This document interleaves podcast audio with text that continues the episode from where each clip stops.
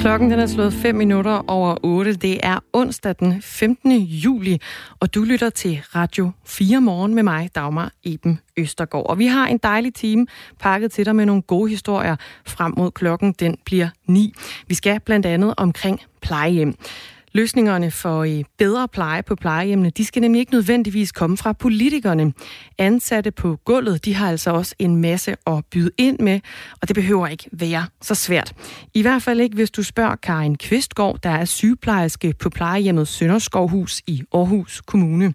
Hende taler vi med lidt her over 8, og så hører vi også rådmand Jette Skive fra Aarhus Kommune, hvordan det kan være, at ansatte på gulvet, de bliver taget mere med på råd, hvis nu de skulle sidde inde med løsningerne. Og så er det enormt dyrt for kommunerne, når erhvervsaktive skatteydere de bliver til langtidsledige sygemeldte på overførselsindkomst. Men et pilotprojekt i fire danske kommuner viser nu, at 8 ud af 10 borgere de får det bedre af kulturtilbud. Klokken cirka 10 minutter i 9, der taler vi med Tina Thule Bak fra Silkeborg Kommune, der har oplevet, at hun fik det markant bedre af at synge i kor, male og lytte til højt læsning og lignende andre tilbud. I dag der er hun raskmeldt efter en langtidssygemelding med stress. Og vi skal også til Nordjylland i den her time. Det skal vi på Radio 4 Morgens Tour de Danmark. Der har vi en chefredaktør med fra Nordjyske, som giver os et par gode historier for at lære landet en smule bedre at kende. Velkommen indenfor. Vi starter timen her med en uh, tur ud i uh, rummet. Fly me to the moon, let me play among the stars. Let for øh, hvis du ikke vidste det, så arbejder NASA for tiden på at sende mennesker tilbage til månen i 2024. Og den her gang, der vil NASA gøre det på en ny måde. Modsat rumkapløbet i 60'erne, der er amerikanerne med deres nye måneprogram Artemis interesseret i at få andre lande med til månen. This time when we go to the moon, we're going to go with international partners. Som vi kunne høre NASA's administrator sige her, han hedder Jim Bridenstine, så vil man afsted til månen med internationale partnere, og en af dem skulle have været Rusland. Men i går, der skød direktøren for det russiske rumprogram, Dmitri Rogozin, så en hvid rumraket efter den her ambition. Rogozin han udtalte, med måneprojektet er vores amerikanske partnere på vej væk fra de principper om samarbejde og gensidig støtte, som vi har set med den internationale rumstation. De ser ikke måneprogrammet som internationalt, men mere som et lige NATO-samarbejde, hvor det er USA og så alle andre, som må hjælpe og betale penge. Ærligt talt, vi er ikke interesseret i at deltage i sådan et projekt, sagde han. Og jeg har nu forbindelse til forfatter og astrofysiker ved DTU Space, Michael Linden Vørnle. Godmorgen. Godmorgen. Hvor overraskende er det, at russerne de siger nej tak til at være partner i øh, NASA's måneprogram?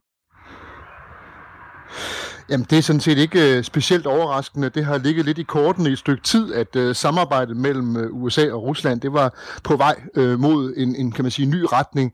Uh, og særligt uh, Dmitri Rogozin, som, som uh, siden 2018 har været direktør for, for Roskosmos, som jo tidligere var et statsligt agentur, nu er det så en statslig virksomhed, uh, som står for det, for det russiske uh, rumprogram, uh, har ligesom tegnet en linje, hvor, hvor man trækker i en anden retning, man trækker væk fra, fra USA. Og det skal også ses i lyset af, at kan man sige, den russiske forretningsmodel, den, den øh, ikke har det så godt, fordi den har blandt andet levet af, at øh, USA har været afhængig af Rusland i forhold til at få fløjet deres astronauter op til den internationale rumstation med Soyuz-rumskib i den periode, hvor siden 2011, hvor USA ikke længere havde øh, en kapacitet til selv at sende mennesker ud i rummet. Og det kommercielle opsendelsesmarked, altså hvor man sender satellitter ud i rummet for dem, der nu har brug for det, øh, jamen det, er også, det har ændret sig markant, særligt fordi firmaer som SpaceX er kommet på banen, som, som øh, giver rigtig, rigtig hård konkurrence. Så på den måde har det russiske rumfart det ikke så godt. Så man er nødt til ligesom at kigge i nye retninger for ligesom at prøve at definere sig selv. Vi kan sige, at siden øh, Sovjetunionens fald, der har øh, USA og Rusland eller samarbejdet om den internationale rumstation, og selv under Krimkrisen og andre kriser mellem øh, de to lande, så har de altså samarbejdet fortsat. Fra 2011, der var det kun Rusland, der var i stand til at sende astronauter til rumstationen, men med SpaceX's opsendelse Crew Dragon kapslen, der har amerikanerne nu selv mulighed igen, og derved så har Rusland altså tabt en, kan vi kalde en lukrativ forretning. Det russiske rumprogram har i en årrække været uden mål og ikke haft særlig store succeser. Hvorfor øh, øh, Hvorfor er Dimitri Rogosin så træt af NASA? Jamen, øh, det skal jo ligesom alt andet. Nu beskylder øh, Ragosin jo også øh, det amerikanske Artemis øh, måneprogram for at være et politisk projekt, men man kan sige, det som, som man også gør i Rusland, er jo også et politisk projekt, fordi man siger, man, vi, vi vil ikke længere dikteres af USA, øh, hvordan vi skal gøre tingene. Vi vil gerne være selvstændige. Det er jo en del af den tendens, man har set med Rusland, der i højere grad vil stå på egne ben og ligesom igen blive anerkendt som, som en, en stormagt i hver henseende, og det handler selvfølgelig også om, om landets uh, rumprogram, øh, og, og derfor så siger man så, kigger vi os om efter andre mulige samarbejdspartnere, og her har der Gursin jo øh, øh, sagt, jamen her var det måske mere relevant for os at, at kigge mod Kina, øh, og det er bestemt ikke problemfrit at have et samarbejde mellem, mellem Rusland og Kina, men måske nok mindre problemfyldt, øh, end det er at have et samarbejde med, med USA, særligt det politiske klima, der er øh, i for tiden. Øh, så, så han taler jo om, at nu er det måske der, vi skal vende os imod, fordi netop han anerkender også, at øh, missioner til for eksempel månen og Mars, det er ikke noget, man bare lige gør, og det kræver netop det her internationale samarbejde, men der er Kina måske en mere attraktiv partner, måske en lidt mere ligeværdig partner, på nogle områder i hvert fald, end, end USA. Øh, Kina har jo overhalet Rusland øh, som det andet land i verden, der opsender flest øh, satellitter, øh, så på den måde, så øh, kan man sige, så er Rusland måske, et, et, et, et, eller Kina er måske mere interessant interessant sted for Rusland at kigge hen. Som du rigtig nok siger, så er Rusland og Kina altså i gang med en dialog om at lave en, også en base på månen sammen.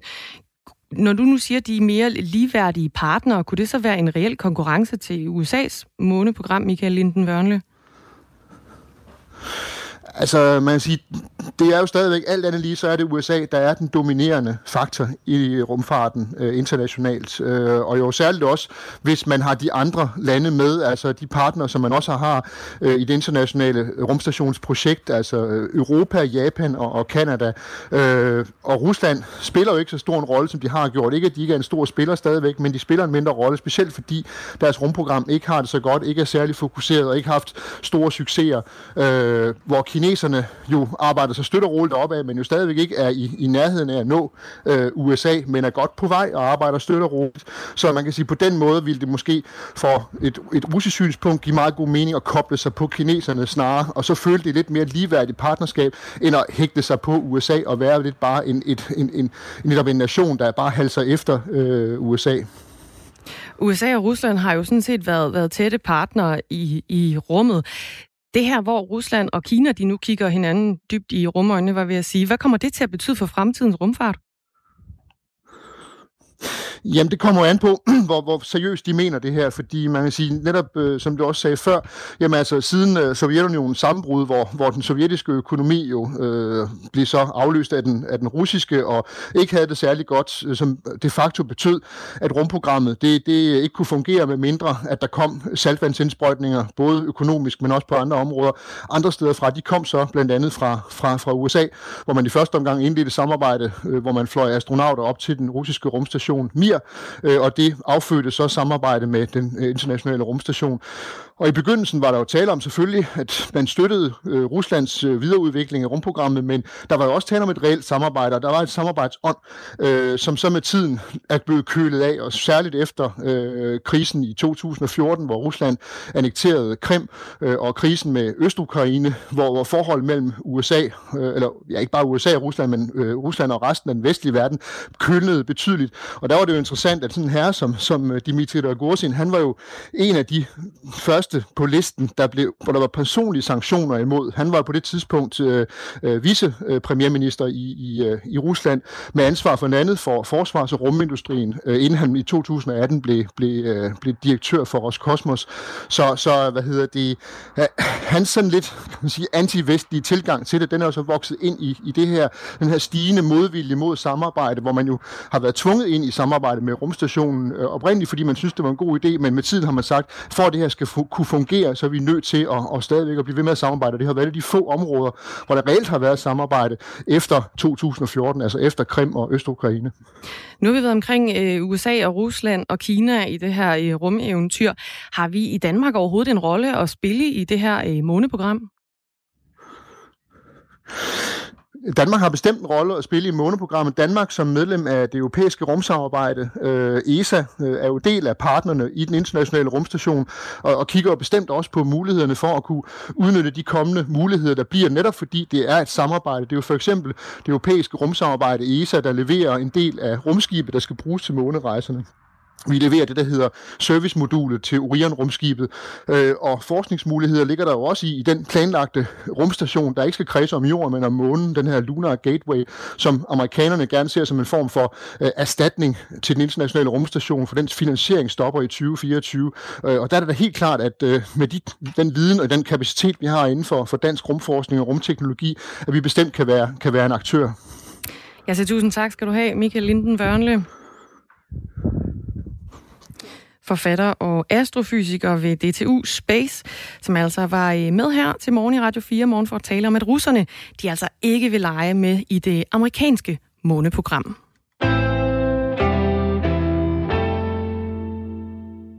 Vi skal øh, lige kigge 10 år tilbage, fordi for cirka 10 år siden, der var vi omkring 6,8 milliarder mennesker på jorden. Lige nu der er vi rundt regnet 1 milliard flere, nemlig 7,8 milliarder mennesker i verden. Og ifølge FN's fremskrivninger, så bliver vi over 10 milliarder mennesker, når kalenderen den en gang om 80 år, siger 2100. Men Ifølge et nyt studie, der blev offentliggjort i går, så står verdens befolkning altså ikke til at vokse så meget, som FN tror.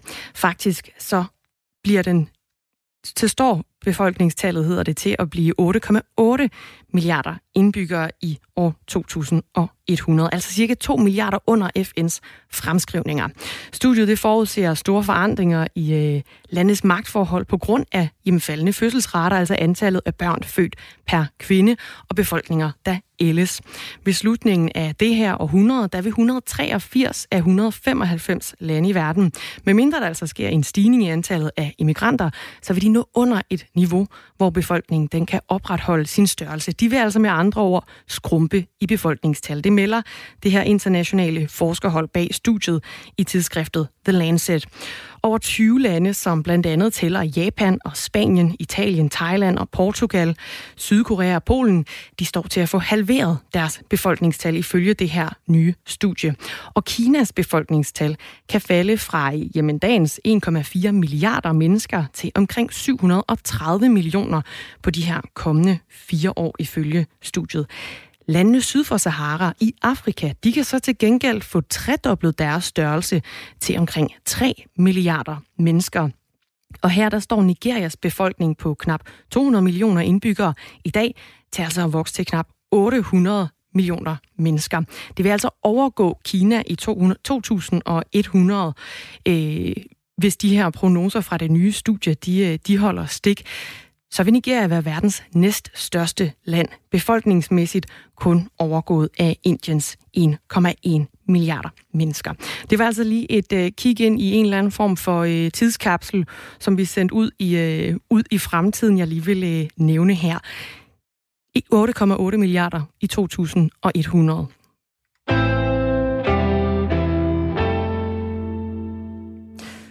Og så skal vi øh, i kølvandet af nogle optagelser om uværdig pleje af 90-årige Else på plejehjemmet Kongsgården i Aarhus Kommune. Og her til morgen, der stiller vi spørgsmålet, hvordan undgår vi, at sådan nogle svigt de opstår igen? Er løsningen på rådhuset, eller er det på plejehjemmene, de ved mest? Nu kan jeg sige godmorgen til dig, Jette Skive fra Dansk Folkeparti. Jeg prøver lige her. Godmorgen, Jette Skive. Godmorgen. Der var du. Jeg skulle lige finde dig på det ja. rigtige sted på pulten. Du er ja. øh, rådmand for sundhed og omsorg i Aarhus Kommune, og lige nu der er der øh, stort fokus på et plejehjem, jo netop i Aarhus Kommune, hvor du sidder, hvor en 90-årig kvinde altså har været udsat for en, øh, en række svigt. Hvad har I lavet af tiltag for at forhindre, at sådan noget det sker igen? Jamen, vi har jo skærpet, øh, hvad hedder det, borgertilgangen til, at når folk de klager, øh, så skal de ikke ligge ude i områderne i 1, 2, 3, øh, 4 måneder, eller halve eller hele år. Så skal de komme direkte ind til os. Det sidder vi og arbejder på nu at lave en slags ombudsmand. Og så er vi ved at kigge på, hvordan vi skal gøre det, øh, for at vi fremadrettet øh, får styr på, at det her det ikke sker igen. Jeg er selvfølgelig utrolig ulykkelig over, at det er sket netop i Aarhus. Men når man ser med, med samfundsbriller, så er det jo godt, det er kommet frem, så vi kan få nogle midler til det her område og finde ud af, at vi ikke vil finde os i den slags forholdelse. Så der er aldrig noget, der er skidt, andet det er godt for noget. Men det er trist, det er rigtig trist, og jeg er ked af, at det sker i Aarhus. Ja, det skal Jeg skal lige være med på mere konkret. Hvad er det, I har gjort for at forhindre, at sådan noget det sker igen? Altså det her svigt, vi har set af en 90-årig kvinde? Jamen, øh, jeg kan jo ikke øh, garantere for, hvordan mennesker agerer, når de går ind bag ved en lukket dør.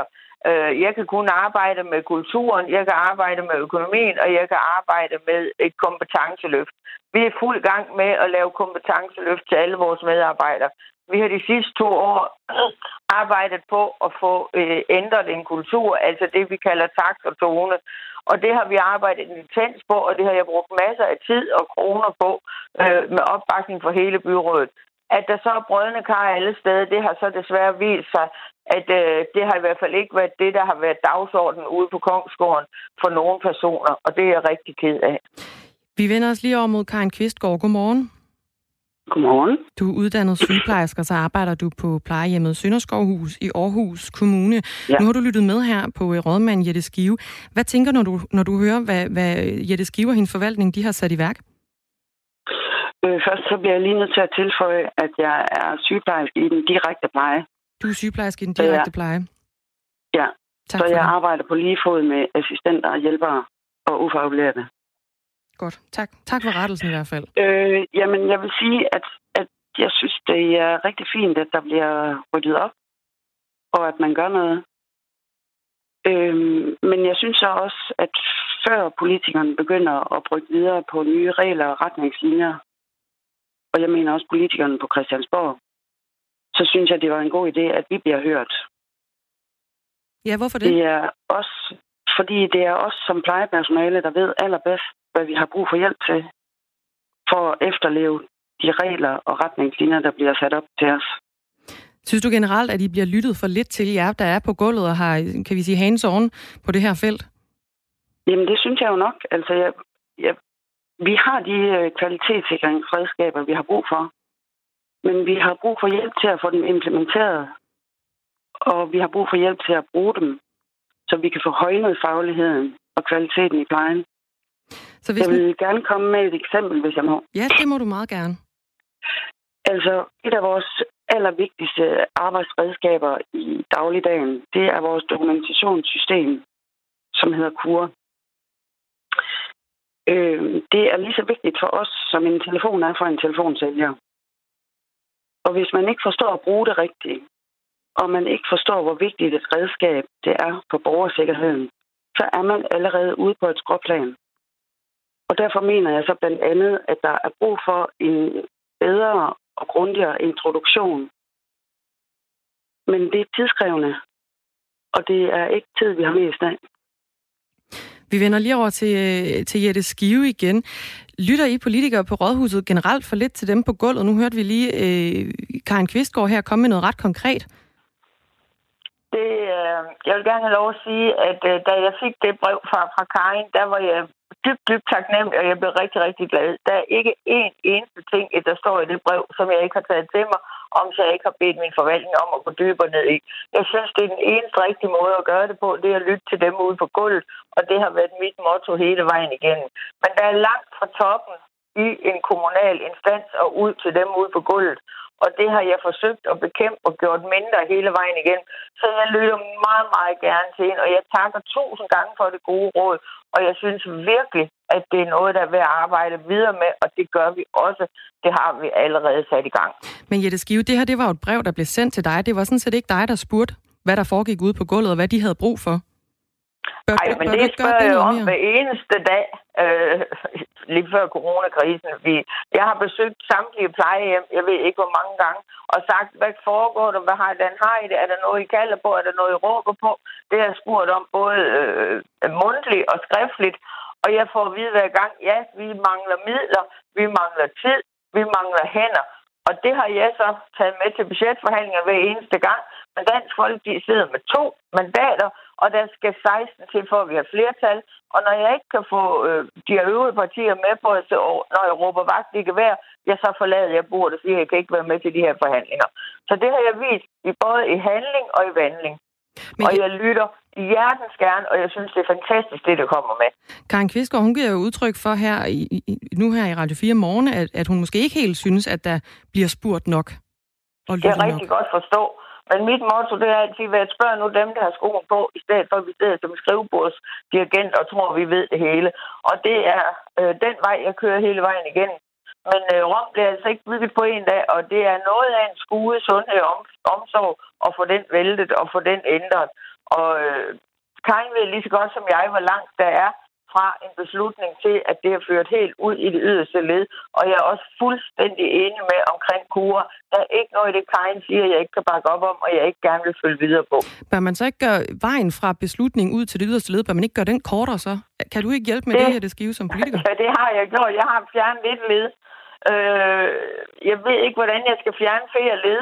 Øh, det er ikke mig, der har bygget det kommunale system op. Øh, øh, når det så er sagt, så gør vi alt, hvad vi kan i hverdagen. Men der er langt fra beslutninger, og min tålmodighed har mange gange været øh, sat på en kæmpe prøve, og den har også været der, hvor jeg siger, nu er den, nu er den stoppet. Jeg kan ikke mere øh, tålmodighed. Nu skal vi handle, og så øh, er der alligevel den her lange, øh, hvad hedder det, tid før at tingene, for jeg siger til, de kommer ud i handling. Øh, det er, ting tager tid, og det gør det i særdeleshed i det offentlige. Desværre. Karin Kvistgaard, øh, med de her ord fra, fra rådmand Jette Skive, tror du så på forandring nu på plejeområdet? Det bliver jeg jo nødt til at tro på. Men der er nok nogle flere, der skal sige, hvad det er, vi har brug for. Men du føler den ikke helt ned øh, i maven, eller hvad? At hvad ændringen, den er på, at ændringen den er på vej, og hjælpen? Altså, der er jo mange... Øh, jeg tror på, hvad Jette siger. Øhm, det virker virkelig, som om hun har viljen, men hun kan ikke gøre det alene. Altså, hvis Jette og mig kunne sætte os ned og lave en plan, så ville det jo være fint. Men sådan er virkeligheden jo ikke. Øhm, det kræver, at der er nogle flere, der kommer på banen af os, som arbejder på gulvet, tænker jeg. Det kræver, at vores fagforeninger begynder at åbne munden. De er larmende tavse, og det er jeg vildt skuffet over. Men hvis, hvis de nu er larmende tavse, kan det så være, fordi de ikke ser et problem, eller hvad? Det håber jeg da ikke. Altså, fordi så går de der med skyklapper og, ja, og, og dårlig hørelse, og det, det, det håber jeg virkelig ikke, det er. Karen Kvistgaard, nu får du muligheden for at, øh, at fortælle til os her på Radio 4 og alle vores lyttere, hvordan du tænker, at øh, politikerne inde på Rådhuset, de kan hjælpe dig og dine kollegaer ude på gulvet, så man altså sikrer den bedst mulige pleje af de ældre ude på, øh, på plejehjemmene. Hvad skal der gøres nu? Jamen, mit bud det er jo, at vi får en kvalitetsansvarlig medarbejder på plejehjemmene. Og det er ment som en togholder. Det skal ikke være øh, en skrivebordsmedarbejder, men en medarbejder, som er en del af teamet, men uden for plejenormeringen.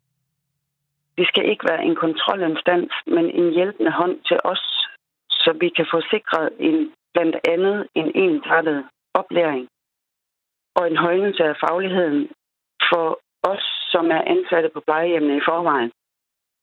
Og det skal, det skal være en medarbejder, der har fokus på faglighed og kompetenceudvikling. Og det skal være med til at sikre den røde tråd, som er svær at finde mellem pleje og retningslinjer. På den måde, så tror jeg, der bliver frigivet mere tid til os. Og vi behøver ikke at gå og spekulere på, om den medarbejder, der står ved siden af os, har de kompetencer og den faglighed, der skal til for at udføre det arbejde, vi fører. Øhm, vi smider lige den her, det her forslag, du kommer med her, ret konkret jo med en kvalitetsmedarbejder. Det smider vi lige over til dig, Jette Skive. Hvad siger du til Karins forslag? Kunne det være en, øh, en god idé? Jeg har ført det hele ud i liv, det Karin har, har anbefalet mig. Og jeg har bedt øh, min forvaltning om at få en vurdering om, hvad det vil koste. Og jeg har også fulgt Karins anvisning om, at det skal være sygeplejersker. Og øh, jeg har fået at vide, at det vil koste cirka 30 millioner. Jeg har hele mit parti bag mig. Jeg har det med til budgetforhandlingerne. Vi er enige om, at det Karin beder om, det er sund fornuft, det er en god måde at se det på. Så jeg har, ud over alle de andre ønsker, jeg har på, øh, på ældreområdet, 30 millioner til den kvalitetsmedarbejder, som Karin har anbefalet os, vil være en rigtig god idé. Og så må vi jo se, nu har borgmesteren været ude og sige, at der kommer guldregn ned over Aarhus. Statsministeren har været ude og sige, at vi skal have løftet det her område. Vi har i september budgetforhandlinger. Jeg har 30 millioner med. Lige nøjagtigt det, Karin har bedt om. Og så må vi se, hvad Socialdemokratiet og de store partier, de siger til den tid. Vi følger i hvert fald med, Jette Skive. Guldregn. Ja. Vi følger med i øh, den her sag, om der rent faktisk kommer sådan en kvalitetsmedarbejder på de oceanske plejehjem. Jeg siger tusind tak til jer begge to, fordi I var øh, med her til morgen. Det var Jette Skive, rådmand for sundhed, sundhed og øh, omsorgsområdet i Aarhus Kommune, og så Karin Kvistgaard, der altså er sygeplejerske i direkte pleje på plejehjemmet Sønderskovhus i Aarhus Kommune. Janus Fabricius han står klar med et nyhedsoverblik. Klokken den er halv ni.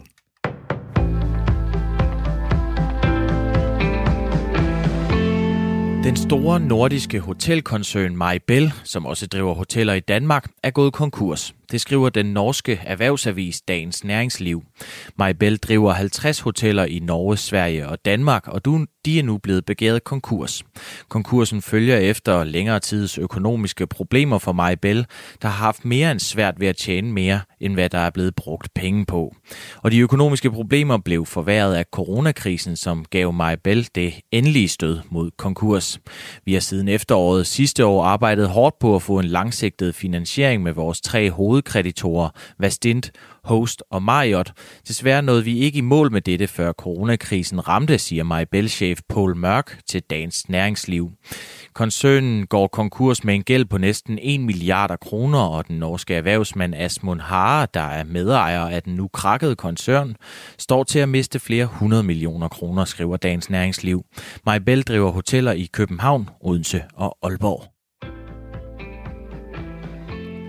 Den socialdemokratiske erhvervsminister Simon Kollerup er den minister, der oftest har taget flyet mellem København og Jylland, det skriver Berlingske. I en periode på 99 dage sidste år efterår fløj han 14 gange til Jylland på officiel tjenesterejse som minister. På 12 af turene til Jylland har ministerchaufføren samtidig kørt ministerbilen frem og tilbage. Det viser en kortlægning, som Berlingske har lavet af ministerne i regeringen som følge af som ifølge forståelsespapiret skal gå forrest i kampen mod klimakrisen. En voldsom brand har havet flere industribygninger på havnen i Odense i løbet af natten, det oplyser vagtchef ved Fyns politi Hans Jørgen Larsen. Ingen mennesker er kommet til skade i branden, når den milde vind har gjort, at Odense by går fri af røg. Natten igennem har brandmyndigheder kæmpet med slukningen, og selvom flammerne blev slukket tidligt i dag, så fortsætter arbejdet i de kommende timer, fortæller vagtchefen. Tidligere har bygningerne været brugt til opbevaring af foderstof, og Hans Jørgen Larsen kan ikke afvise, at bygningerne styrter sammen, og derfor er området afspærret. De kan først årsagsforklare, når bygningerne bliver køligere, siger han. Murstenene er ligesom en ovn, så vi er nødt til at have dem kølet ned, før vi kan komme ind. Operativ chef i Beredskabsstyrelsen Lars Høgh Skov skriver på Twitter, at der også har været tilkaldt beredskab fra andre landsdele. Skolelukninger i Kalifornien under coronaudbruddet er en forfærdelig beslutning, sådan siger USA's præsident Donald Trump i et interview med CBS News. De største skoledistrikter San Diego og Los Angeles har besluttet, at elever skal undervises hjemmefra, mens coronavirus er blusset op i delstaten. Eleverne skulle være begyndt i skole i august, men det sker ikke, og den beslutning er præsidenten uenig i. Jeg vil fortælle forældre og lærere, at de skulle finde en ny person, der står for den beslutning, for det er en forfærdelig beslutning, siger Trump. Og det kan have voldsomme konsekvenser at holde folk hjemme, mener præsidenten. Børn og forældre dør også af den slags traumer, siger han. Dagen starter med skyde, men op ad dagen klarer det op. Man kan dog også forvente enkelte byer. Temperaturen de lander imellem 15 og 20 grader.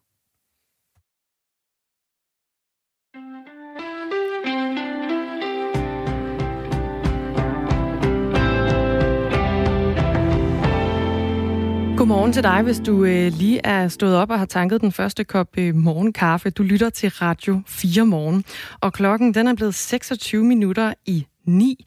den her onsdag morgen den 15. juli, og det betyder, at vi skal til et øh, fast element i sommerugerne.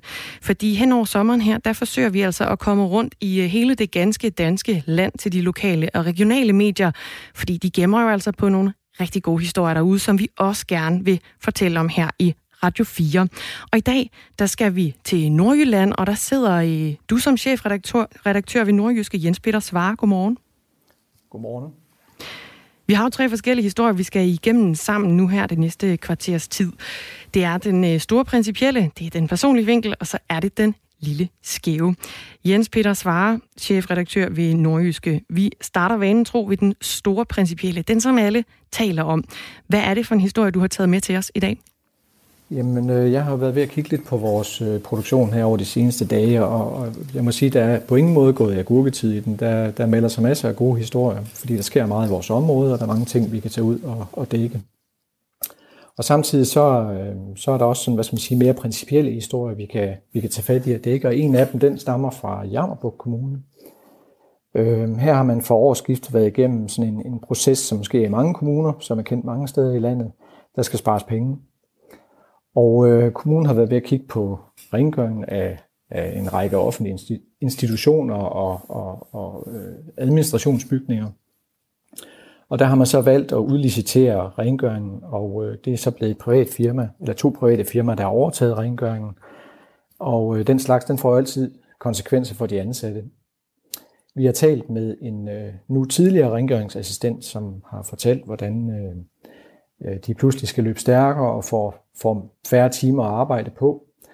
Og det har jo så betydet, at øh, 15 ud af 27 rengøringsassistenter har sagt deres arbejde op, og to er nu sygemeldt. Og øh, den tidligere rengøringsassistent, vi har talt med, øh, Heidi Høgh Petersen, fortæller, at, øh, at hun simpelthen var nødt til at sige op, fordi hun ikke kunne gøre sit job ordentligt. Øhm, det var, det er jo sådan det var, en, kan vi kalde det næsten i afmagt, hun siger op, fordi at ja, hun simpelthen altså, ikke hun har, hun har, følge med. Lige præcis, lige præcis. Hun har, hun har følt sig stresset og, og, og været ked af, at hun ikke kunne gøre sine, sine ting ordentligt på færre timer. Og så er det jo den, den typiske slags historie, hvor vi så snakker med, med, med borgmesteren også, øh, Mogens øh, Gade i, i Jammerborg Kommune, som så fortæller, at, øh, at de har ikke kunne se noget på kvalitet, men han er selvfølgelig ked af, at folk siger op. Øhm, og 3F er også inde i sagen og, og vil køre en sag på det, fordi at øh, fagforbundet mener, at, at processen med at overgive rengøringen til de private firmaer er gået for hurtigt, så de, hvad skal man sige, de eksisterende medarbejdere ikke har haft tid nok til ligesom at, at falde ind i processen. Og det er jo sådan en, en, en, en typisk principiel historie, fordi det er jo, man forstår godt, øh, de, de ansatte bliver presset og, og ramt på deres øh, både øh, hvad hedder det, arbejdsmoral og, og, og kvalitetskrav til deres arbejde. Øh, men samtidig så er det jo også nemt at skyde på kommunen, men øh, vi ved jo også fra mange kommuner, der er et krav om, at der skal spares penge, og, og det er hele, hele tiden en jagt på at, at, at lukke huller og finde nye midler og, og så videre. Det er de her effektiviseringskrav. Ja, så, så det, det, det, det er på mange måder nemt at skyde på, på kommunerne, de her sager, men vi, altså, vi kender jo godt, de er også underlagt nogle krav, så det er jo en, en det er måske en, sådan en, en, netop den principielle diskussion om, hvad det er, vi vil med vores samfund, hvor vi skal hen om det hele skal gå i at være billigere og billigere og billigere, men med de krav, eller hvad skal man sige, de konsekvenser, det så også får for både ansatte og måske kvalitet inden for, for, for servicen. Mm. I har, øh, det her det er jo helt sikkert en historie, som rigtig mange andre øh, kan, kan genkende til i, i andre kommuner. Øh, har I nogle tal på, altså sådan, hvor meget skal der spares, eller hvor meget er der blevet sparet? Altså, så hvor meget hurtigere skal personalet jo så løbe? Er der tal på det? Altså heroppe i, i Jammerbuk, der er det 3,5 millioner kroner, der er sparet på, på, på rengøringsdelen, og det er selvfølgelig også mange penge, øh, når kommunerne sidder og vender ja, næsten hver eneste 25 år, så, så er det mm. selvfølgelig mange penge, og det, det er også nødvendigt for dem at tage de besparelser, de kan, men det har altså nogle konsekvenser for, for de ansatte, og, og ja, man kan sige for det samfund, vi har i, for de lokale samfund, vi, vi har. Og der kan man jo nogle gange godt have en, måske et behov for at tage en diskussion om, at det er den vej, vi skal gå.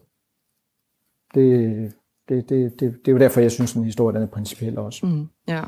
Og kommunen synes så stadigvæk, at, at rengøringskvaliteten på, på plejehjemmene er, er, er ok. Ja. Hvad, hvad, altså, ved I noget om, de hvordan de, de tjekker det? Tjekker det?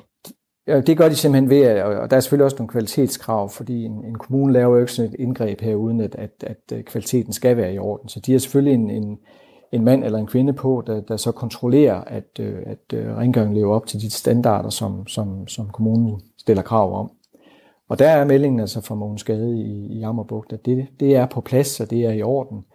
Men han er selvfølgelig ked af, at det får den her infekt, eller effekt på, på personalerne. Det er selvfølgelig en træls situation. Og synes, synes personalet så stadigvæk også, at kvaliteten den er ok, eller synes de, den er dalet? Har de sagt noget om Nej, det? Nej, Øh, øh, den her ringer, tidligere rengøringsassistent, vi har talt med, som, som udtaler sig på flere vegne, siger, at, at hun mener, at, at kvaliteten selvfølgelig ikke kan leve op til det, den kunne før, hvor de, hvor de havde måske 20-25 procent mere tid at gøre med. Øhm, så, så det er jo, altså det er jo, jeg lige vil sige, det er jo den diskussion, som, som jeg som sagde før, er, er i vindelig, ikke? At, at det er sgu svært at afgøre. Øh, men man kan godt forstå begge parter i sådan en sag her. Jo. Og så er det måske mere overordnet en diskussion i vores samfund, vi skal tage om, om, det er den vej, vi er nødt til at gå. Og hvad, det, har, I, har I mere på beding i den her historie nu? Altså tænker I, øh, tænker, at den skal følges op på? Så vi vil selvfølgelig holde øje med, øh, om, om der kommer en, en, en retssag øh, ved arbejdsretten, øh, hvor, hvor 3F fagforbundet vil, vil tage sagen op og, og prøve den af og se, om, om, om kommunen simpelthen har overgivet rengøringsopgaven til de her private firmaer for hurtigt. Men det er klart, at vi har også altid øje på, om, om, om der er andre steder, som, som, øh, som der er lignende sager, vi skal tage fat i. Men vi har ikke lige noget lige på beding lige nu og her. Det er så også i orden. Jens Peter Svare, jeg snakker jo med dig, fordi du er chefredaktør for, øh, for Nordjyske, og vi gør jo det her, hvor vi tager rundt i Danmark her i, øh, i sommerugerne kl. 8.34 cirka hver dag, der render vi ud, eller snakker vi med en, en chefredaktør eller en redaktør hos, hos nogle af de lokale regionale medier i, øh, i Danmark, for simpelthen lige at lære Danmark en lille smule øh, bedre at, at kende. Og vi går igennem tre historier. Det er den store principielle, så er det den personlige vinkel, og så er det den lille skæve historie. Og nu har vi været omkring den principielle historie, den her med øh, besparelserne på rengøringen øh, i Jammerbugt Kommune hos, øh, hos de ældre. Øh, og nu skal vi til den næste historie, som er sådan den mere personlige historie. Og jeg ved, den handler om en, en kvinde med en rørende historie, Jens Peter Svare. Ja, det er korrekt. Øh, vi har en historie i dag under overskriften øh, Kære mor, du må gerne dø nu. Og øh, det er den 30-årige øh, øh Christina Klint fra, fra Klarp her ved Aalborg, som fortæller historien om sin mor, der er alvorligt syg af den, den frygtede sygdom sklerose. Øh, vi, har, vi har været ude og, og hvad skal man sige, brede den her historie ud og talt med, med Christina selvfølgelig, øh, som fortæller hele historien om, hvordan hun for, da hun var helt lille sammen med sin søster, begyndte at opdage, at moren øh, så nogle videoer om, hvordan man kunne leve med sklerose og, og, og kunne tage noget medicin, der kunne måske kunne få sklerose til at gå væk. Øh, moren øh, benægtede i første omgang, at der skulle være noget galt, men så fandt de så efterhånden ud af, at hun var syg. Øh, og så følger man så, eller Christina fortæller så historien om, hvordan det var at, at have en mor, der, der på mange måder ikke ville tale om det, men blev mere og mere syg, og de måtte hjælpe mere og mere til. Og det endte jo så med, at Christina faktisk skulle til at være, være mor for sin, sin mor og, og lille søster. Øh, Øh, moren kom så på plejehjem på et tidspunkt, øh, fordi hun selvfølgelig ikke kunne klare sig selv længere. Øh, og nu ligger hun på et, øh, på, på et plejehjem faktisk og, og, og kan ingenting, altså er, er ukontaktbar. Og så står Christina Klint, som vi har talt med, jo med den følelse her af, at det jo er blevet uværdigt, og, og, og at man på en eller anden måde, og det har hun jo også selv været med til at, at, at, at sige ja til at holde øh, moren i, i live for enhver pris.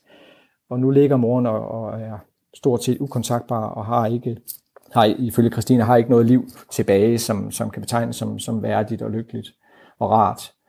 Øhm, hvorfor, hun hvorfor er, jo er sådan en historie nu. vigtig at fortælle, synes du, Jens Peter Svare? Jamen, jeg synes, det her det er, det er jo en historie, som, som netop ender med det her, som, som øh, altså der er jo selvfølgelig en, en, en stærk personhistorie i det, fordi det er jo en, en, en utrolig hård skæbne, familien har været igennem. Ikke kun moren, men også de to øh, døtre der.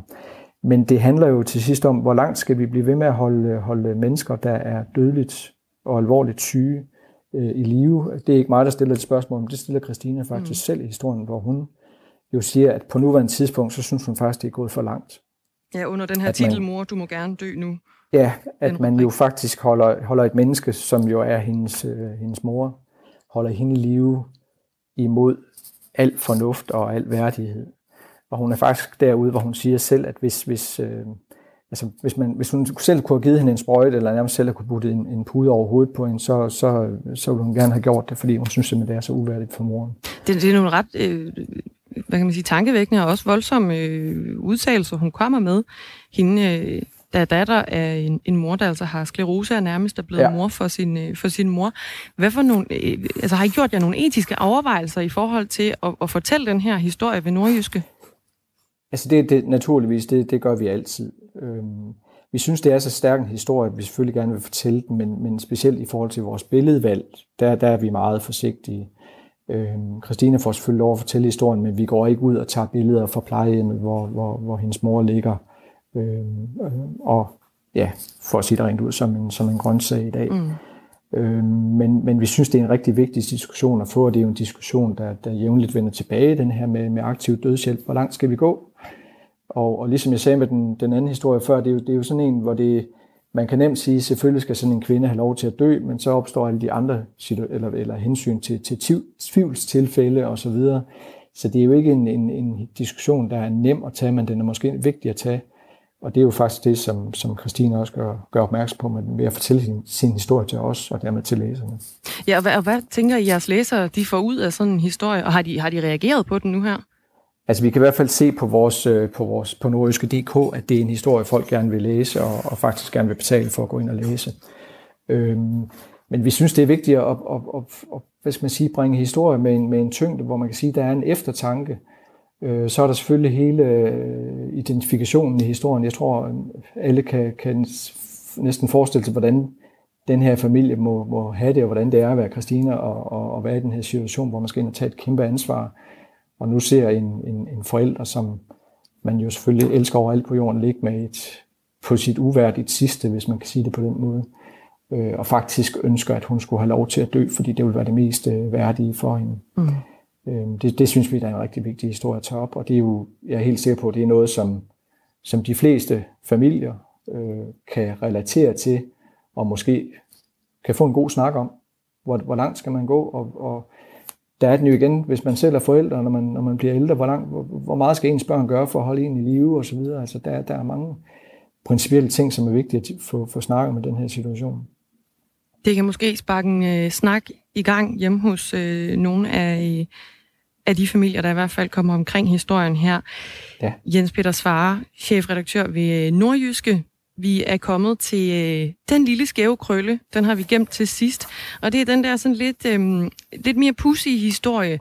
Den, der måske lige får en til at øh, spidse ørerne lidt ekstra. Det gjorde den i hvert fald for mig, den her. Og vi skal til Koldby Hørdum i øh, Thy. Hvad er det lige, der foregår der?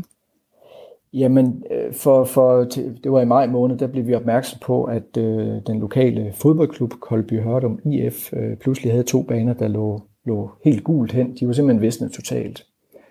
Og så gik ja. vi i gang med at kigge på, så gik vi i gang med at kigge på historien, og det viste sig, at, øh, at klubben faktisk selv havde haft en, en, en frivillig, eller en lokal i hvert fald, til at sprøjte banerne for noget ukrudt.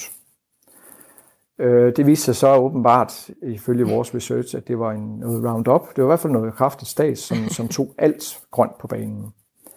Og klubben kunne jo ligesom ikke løbe fra, at det var sket, og, og krybe til kors og sagde, at de havde begået en fejl, og det var, det var ikke hensigten. Øhm, og der var så det problem, at Tiste Kommune faktisk har et generelt sprøjteforbud på alle offentlige arealer, så sagen var jo, var jo rimelig dum at stå med. De har simpelthen taget livet af deres egne fodboldbaner og ja. overtrådt et øh, sprøjteforbud. Ja. Øh, samtidig så er det jo igen det er en ærgerlig, med... ærgerlig situation at stå i som fodboldklub. Meget ærgerligt. Og klubben har jo selvfølgelig ikke mange penge, men de har, de har jo altid mange frivillige kræfter, så de bad jo kommunen om hjælp men Tisted Kommune vil jo ikke sådan lige gå ind og hjælpe økonomisk. Det her det vil måske koste 1.500.000 at få det rettet op. Ja, også fordi man øh, vil, ikke vil bakke op om nogen, der har forbrudt sig på et sprøjteforbud, eller hvad? Fuldstændig rigtigt. Altså, det vil jo se lidt dumt ud, at hvis man går ud og bryder reglerne, så står kommunen øh, to dage efter Klar med for 100.000. Så der har været noget, noget, noget snak frem og tilbage. Øh, klubben har været ked af at fortælle, hvem det var, hvorimod kommunen gerne ville have det at vide, fordi så kunne man måske køre en forsikringssag på det. Mm. Øhm, den, har, den har ligget lidt stille her, øh, øh, siden vi skrev en del om det faktisk der i maj. Øhm, og så øh, har vi så fundet ud af nu, at, at, at klubben og øh, Tiste Kommune har indgået en form for forlig, hvor, hvor de så hvad skal man sige, find, finder en mindelig løsning på det, hvor, hvor Tiste Kommune går ind og hjælper med at reetablere noget øh, af, af banerne, mod at klubben så også bidrager med noget frivillig indsats. Øh, der, der er jo som andre steder, der er, gået, er der også ferie i Tiste Kommune, så vi ikke rigtig kunne få sådan præcist at vide, hvad, hvad, hvad aftalen indeholder, om der er noget økonomi, eller Tiste Kommune bare stiller nogle, nogle redskaber til rådighed. Og det er selvfølgelig noget, vi skal følge op på her, øh, når, når sommeren, sommerferien lige fortager sig lidt i kommunen. Øh, men vi har i hvert fald den lokale udvalgsformand i, i Tisted øh, Kommune på, på området til at sige, at, øh, at, at nu, nu øh, tager man fat på sagen og får den løst, og så sender man selvfølgelig et signal rundt til andre foreninger, specielt fodboldklubber selvfølgelig, at sprøjteforbuddet gælder altså, og de skal ikke gå i ly af natten eller weekenden og, og sprøjte fodboldbaner. Øh, uanset om de så visner eller ej, så er det altså ikke en, en farbar vej for, for aktører i Tisted Kommune. Det er måske noget med at finde øh, håndkraften frem, og så gå ud og fjerne de mælkebøtter med, med, en lille, med en lille skovl eller et eller andet, i stedet for at øh, fyre op for Roundup'en. Det er, jo, det er jo et eller andet sted, det der ligger i. Øh, hvis, hvis der ikke skal sprøjtes, så er det jo typisk håndkraft, der skal i gang. Der, der er ikke så meget at om. hvad, altså jeg tænker, der er jo stadigvæk nogen, der gerne vil spille fodbold i Kolby Hørdum. Så hvad, hvad, hvad gjorde de her, mens fodboldbanerne de stod øh, fuldstændig brune hen og visnede? Jamen, det er, der er jo så heldigvis, kan man sige, øh, for, for de lokale fodboldhold, så, så har fodbolden jo stort set ligget stille på grund af, af coronavirus. Så der har, ikke, der har ikke været behov for at spille fodbold på, på banerne. Der var så en, en, en øh, fodboldskole under DBU, som blev aflyst, men ellers så har de i princippet kunne, kunne afvente, og det siges nu, øh, at, at græsset så småt begynder at pible frem, så det kan være, at den, der har sprøjtet, ikke har været helt effektiv nok. Nå, det er da godt at høre, så bliver det grønnere på, hvad hedder det, på planen, så de ja. kan komme tilbage og spille noget, øh, spille noget bold i Kolby Hørdum. Ja. Jens Peter Svare, du skal have tusind tak, fordi du var med her til lige at give os en rundtur i, hvad der sker i det nordjyske. Selv tak, det var en fornøjelse. Ja, en absolut fornøjelse. God dag. Chefredaktør for, øh, for Nordjyske. Og det er jo en, en ting, vi gør her i sommerugerne, det er jo, at vi lige tager, øh, stikker en finger i jorden hos de regionale og de lokale medier øh, rundt om i landet, for lige at høre, hvad der rent faktisk øh, rører sig. Her der var vi med Jens Peter Svare omkring en historie om øh, besparelser i Jammerbugt Kommune, som valgte at spare på rengøringen hos, øh, hos de ældre på plejehjemmene. Så var vi omkring en historie om en øh, kvinde, der fortæller en... Øh, Jamen en beretning om, hvordan det er at være blevet mor til sin mor, som altså er blevet ramt af sklerose. Og så tog vi lige krøllen til sidst, hvor vi tog til Kolby Hørdum, hvor øh, fodboldklubben i Kolby Hørdum altså kom til at tage livet ubevaret. Ikke en med vilje, kan vi nok godt regne med. De er simpelthen kommet til at tage livet af deres egne fodboldbaner med en, øh, med en omgang roundup.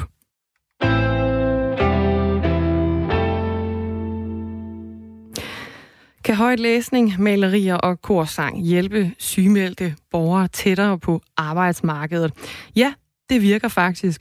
Det viser en evaluering af pilotprojektet Kultur på recept. Det er øh, den historie, vi skal omkring her til sidst i Radio 4 morgen. Fire kommuner de har i en periode øh, tilbudt udvalgte borgere med angst, stress og let til moderat depression at deltage i et projekt, der altså hedder Kultur på recept. Og en undersøgelse fra konsulentvirksomheden Niras, lavet for Sundhedsstyrelsen i øh, foråret her i år, viser, at 8 ud af 10 de har fået øget trivsel og forbedret mental sundhed ved at deltage i det her projekt, skriver Kristligt Dagblad. En af dem, der har deltaget i et 10-ugers øh, forløb i Silkeborg Kommune, det er dig, Tina Tulebak. Godmorgen. Ja, godmorgen. Du er 51 år, og i efteråret 2018 fik du en voldsom arbejdsrelateret øh, stress, så du måtte langtidssygemeldes, og i februar 2019 begyndte du så på et øh, hold med det her kultur på recept, sammen med andre sygemeldte og langtidsledige. I dag er du raskmeldt, og øh, den 1. september, der starter du i, øh, i nyt job. Hvordan har det hjulpet dig at deltage i øh, kultur på receptforløbet? Jamen, øh, efter en periode, hvor jeg øh, faktisk lå for nedrullede gardiner øh, på grund af en ret alvorlig stress, så gav det mig rigtig meget, både på det personlige plan, men også på det sociale plan. Øh, fordi nu skulle jeg faktisk op i hvert fald tre dage om ugen. Øh, og der var ligesom noget at komme op efter nogle timer om, i de her dage her. Og det var bare, det var bare rigtig godt, efter en lang periode, jeg havde ligget. og hvad er det, det og gør det her med at, at, at komme op og ud og skulle noget? Hvad er det, det giver? Øh, jamen, jamen det, giver, det gør det, at tankerne de sådan, ligesom bliver afledt for, hvorfor det er, man egentlig ikke øh, kan passe sit arbejde. Øh, og det gør også, at man får en følelse af, at man begynder at fungere som menneske igen, rent faktisk. Og så er man sammen med rigtig mange andre, som øh, også er sygemeldte af forskellige årsager. Og det gør også, at der er den her sådan gensidige forståelse over for hinanden. Man behøver ikke sådan at skal forklare og forklare, hvis man har en, en, en off-day for eksempel. Og så har du jo øh, blandt andet øh, sunget i kor, og du har, øh, du har malet i det her øh, kultur på, på receptforløb. Hvad er det, det har givet dig, når nu du har været ramt af en ret voldsom øh, omgang stress? Hvad, hvad giver det så at, at synge i kor og, og male, ud over det her med, at man selvfølgelig kommer ud og møder nogle, øh, nogle andre mennesker og har et mål med at, at komme op og skulle noget? Ja. Altså sådan helt grundlæggende, så er jeg jo ikke øh, sådan hverken øh, kreativ eller kulturel på den måde, men øh, for eksempel sang, som jeg, eller kor, som det hed, ikke? Øh, det gav bare den her følelse af glæde indenfra. Øh, og det gør jo samtidig med glæden, det gør også, at man sådan lidt glemmer tid og sted. Og øh, jeg ved ikke, om det er, men jeg tænker måske, at det udløser nogle øh, endorfiner op i hjernen, som bare gør, at man, man bare bliver glad. Øh, og det samme synes jeg faktisk, øh, maleriet gør. Øh, her har jeg mulighed for også sådan, når jeg gør det herhjemme, sådan, øh, så giver det mig fordybelse, som også er en form for meditativ for mig. Hvor jeg også godt kan glemme sådan lidt det hele. Altså i dag er jeg jo et andet sted, men, men øh, jeg nyder faktisk stadigvæk at male. Og det er jo noget, jeg kan tage med hjem ved mit eget bord herhjemme, kan man sige. Ja, at bryde væggene også med en, øh, med en lille smule hjemmelavet kunst. Ja, der, ikke? Ja. Øh, det her tilbud, øh, Kultur på recept, hvad var din første tanke, da du blev præsenteret for det? Jamen, det var egentlig bare, at øh, det skal jeg bare prøve. Øh, og det handler rigtig meget om, hvem jeg er som menneske. Altså, øh, og jeg var også godt klar over, øh, da jeg blev syg, at øh, det her det kunne faktisk godt blive alvorligt, hvis ikke jeg sådan også selv tog noget ansvar i det. Øh, og sådan er jeg egentlig helt grundlæggende som menneske, så har jeg det bare med at springe ud i ting. Så øh, det så jeg bare ja tak til. Hvis jeg sådan har mavefornemmelsen af, at det her det er noget, der kan, kan være godt for mig, så gør jeg det. Mm. Du, og du kunne ikke, altså jeg tænker, man, man kunne jo også godt selv være, ja. være startet i et kor, man kunne ja. selv være gået på museum og så videre. Ja. Hvordan kan det være, at det er noget, kommunen de skal sørge for og jo også finansiere? Altså, øh, det kan man faktisk ikke selv, når man, øh, i hvert fald ikke, når man er så, ender med at blive så syg, som jeg gjorde. Øh, så har man faktisk ikke mulighed for at hanke op i sig selv og så komme ud af døren. Så har man brug for, at der er nogen, der ligesom øh, holder, hånd, holder hånden under en og, og, og tager, tager lidt øh, ansvar i mit liv, kan man sige, indtil man er klar til at gøre det selv igen. Vi kan sige, at øh, Vordingborg Nyborg, Aalborg og Silkeborg kommuner, de har deltaget i øh, det her pilotprojekt fra 2016 og så frem til, øh, til 2019. Projektet det blev finansieret med 7 millioner kroner fra satspuljemidlerne. Godt 800 danskere har i alt deltaget i det her øh, i sådan et 10-12 ugers forløb i løbet af projektperioden, og 8 ud af 10 deltagere, de vurderer altså, at deres trivsel den er blevet bedre. Evalueringen den viser, at den gennemsnitlige trivsel den er steget fra en score på 38 til 58 på en skala fra 1 til 100 på sådan en officiel WHO-score hos de deltagere, der altså øh, afslutter kultur på receptforløbet. Omkring halvdelen de oplever, at de er blevet bedre i stand til at varetage et øh, arbejde, og alle fire deltagerkommuner, de har altså derfor valgt at fortsætte med at øh, udbyde det her kulturforløb. Tina Thule Bak, nu er du kommet i et, du starter på et job. I øvrigt tillykke med det. Tak skal du have det her forløb, vil du, vil du foreslå det til andre også? Altså har det simpelthen været det, der fik dig ud af dybet? Øh, det er jo svært at sige, hvordan det ville have gået, hvis ikke jeg havde været på det, men jeg er helt sikker på, at det i hvert fald har skubbet mig i den rigtige retning øh, hurtigere, end jeg ellers ville have gjort. Og ja, da jeg hørte, at øh, kommunen faktisk øh, ville fortsætte med det øh, for egen regning, om jeg så må sige, øh, så bliver jeg bare rigtig glad, fordi at øh, det er virkelig... Øh, det er virkelig en omvæltning at stå der pludselig og være havnet som øh, syg i et, i et system, som man aldrig havde forestillet sig, men selv skulle være en del af. Øh, og der har man bare rigtig meget brug for, at der er nogen, der sådan tager hånd om en. Så jeg blev rigtig glad, øh, da jeg hørte, at øh, de har valgt at fortsætte. Så ja, jeg vil helt klart anbefale øh, folk at deltage i det. Og hvad, nu tænker jeg, det var sådan noget med noget maleri og noget korsang, og man kunne komme på museer og så videre i det her kultur på receptforløb, du har været igennem. Er der andre ting, de mangler at øh, trække med ind i det her forløb, som også kunne bidrage til at, at hjælpe folk ud af en situation som den, du har været i med en stresssygdom? Altså, man kan sige, det kunne jo godt have været, man kunne jo godt have andre ting, men lige præcis sådan noget som kultur, øh, hvor der er museer, og hvor der er kor, og der er sang, musikforståelse, der var noget øh, læs, læsning øh, på biblioteket, der var noget byvandring.